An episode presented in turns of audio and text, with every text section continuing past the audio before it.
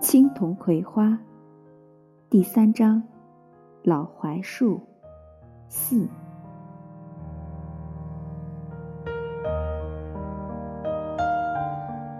青铜一家人回到家都默不作声。妈妈将饭菜端上桌后，没有一个坐到桌前的。妈妈叹息了一声，也走开了。转眼间，青铜不见了，妈妈就出门去找他。路上遇到一个孩子问：“看见青铜了吗？”那孩子一指青铜家东边的一条河：“那不是青铜吗？”妈妈掉头一看，只见青铜坐在河中心的一根水泥桩上。几年前，这里本打算造一座桥的，刚打了一根水泥桩，因为资金的问题，就又把这计划撤销了。打下的一根也没有拔，就孤零零地留在了水中。一些水鸟飞累了，常在上面歇脚，因此这水泥桩上都是白色的鸟粪。青铜驾一只小船靠近水泥桩，然后就抱着它爬了上去。他故意没有将小船拴在水泥桩上。等他爬到水泥桩的顶端，小船也早就飘远了。四周是水，高高的一根水泥桩，青铜坐在上面，就像一只大鸟。妈妈看罢，就回去叫爸爸。爸爸上了已经飘到岸边的小船，将它撑到水泥桩下，仰起脸来叫着：“下来！”青铜动也不动。下来！爸爸提高了嗓门。青铜看都没有看爸爸一眼，他以一个固定不变的姿态坐在面积极其有限的水泥桩的顶端，目光呆呆地望着河水。不一会儿，就聚来不少围观的人。那时正是吃午饭的时候，围观的人不少手中还端着饭碗。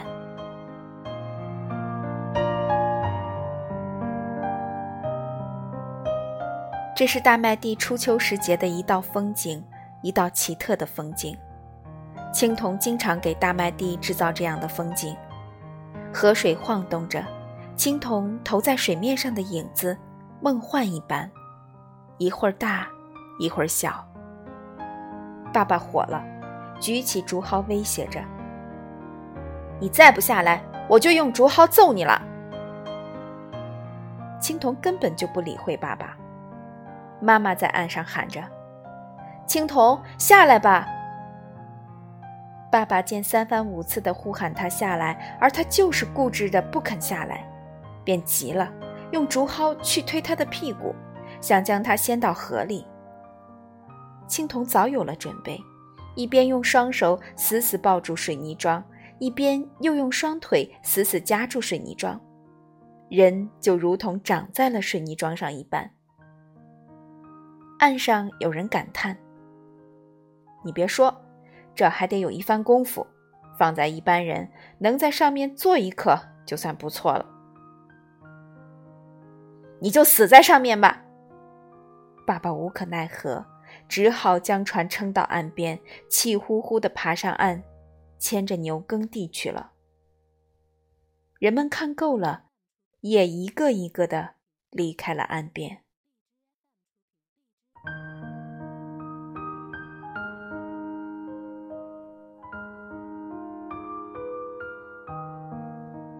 你就坐在上面吧，有本事一辈子别下来。妈妈也不管他，回家去了。青铜觉得这世界一下子变得很安静。他坐在那里，将双腿垂挂着，用双手托着下巴。河上有风，不停地掀动着他的头发与衣服。妈妈回到屋里后。一边惦记着坐在水泥桩上的青铜，一边在屋里收拾着。收拾着收拾着，他停住了，因为他忽然觉察到自己的收拾有点莫名其妙。干嘛要收拾出一张小床来呢？干嘛把青铜床上的蚊帐摘下来放到水盆里呢？干嘛要把柜子里一条干净被子抱出来呢？干嘛拿出一只枕头来了呢？他坐在那张刚收拾出来的干干净净的小床边，目光里满是犹疑。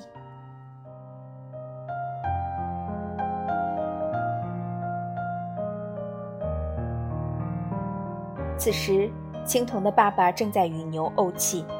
那牛平素总是很听话的，而今天却总是找别扭，一会儿拉屎，一会儿撒尿，让他走路，他磨磨蹭蹭，还一边走一边偷吃人家的庄稼。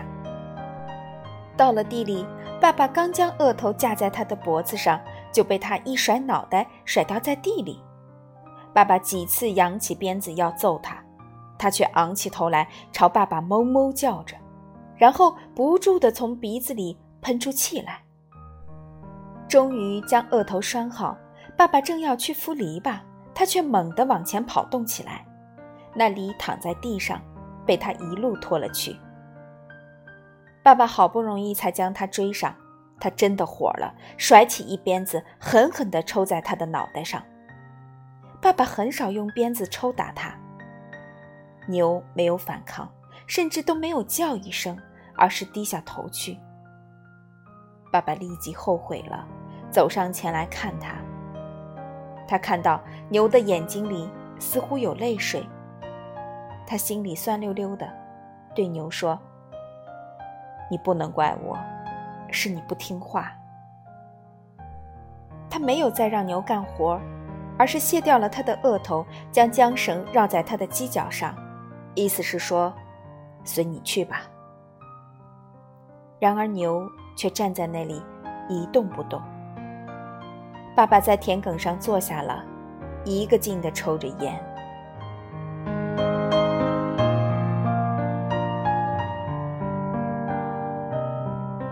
奶奶从老槐树下回来后，就一直站在门前的篱笆下，拄着拐棍儿，朝老槐树方向望着。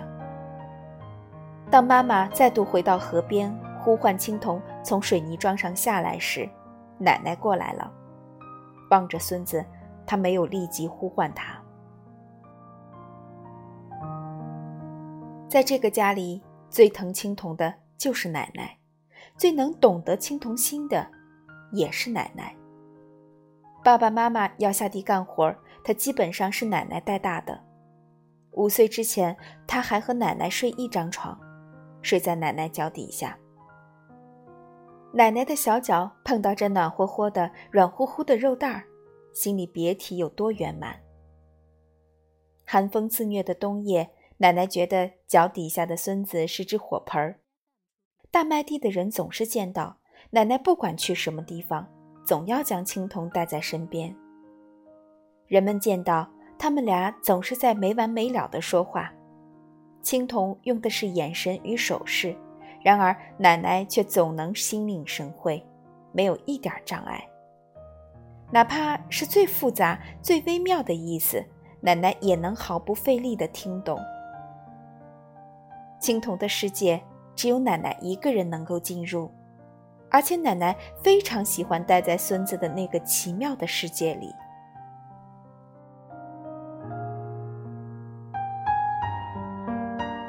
奶奶望着高高的坐在水泥桩上的青铜说：“你光坐在那里有什么用？心里有话，要对你老子说。他是一家之主，你不说，坐在上面一辈子也白坐。你可想好了，以后你就不能再贪玩了，要挣钱。还不快下来？再不下来！”就被人家领走了。要对他好，一点也不能欺负他。你要是欺负了他，我可不饶你。快下来去找你老子！我看得出来，他喜欢那闺女。他只是想到我们家太穷了。下来吧，下来吧。奶奶晃晃悠悠地走到水边，用竹蒿将船轻轻推向水泥桩。青铜听奶奶的话，见小船靠拢来时，抱着柱子滑溜到船上。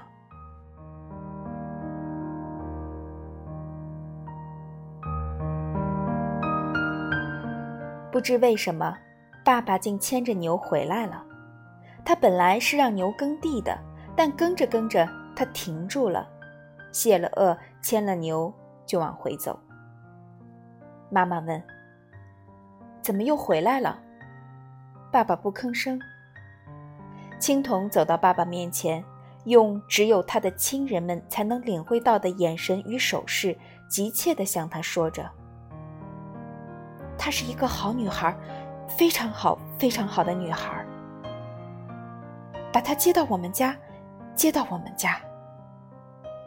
我以后好好干活，一定好好干活。过年时我不穿新衣服。我以后不再嚷嚷着要吃肉了，不再了。我喜欢她做我妹妹，非常非常喜欢。她的眼睛里。含着泪水，奶奶、妈妈的眼睛里也含着泪水。爸爸抱着头蹲在地上。奶奶说：“穷是穷点儿，可我不信养不活这闺女，一人省一口，就能养活她。我正少一个孙女呢。”青铜牵着奶奶的手，往老槐树下走去。爸爸要去阻止他们，但却只叹息了一声。妈妈跟了上去，不一会儿，爸爸也跟了上去。牛吃通吃通的跑到了最前头。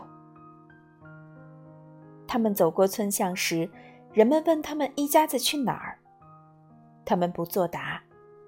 只管往老槐树下走。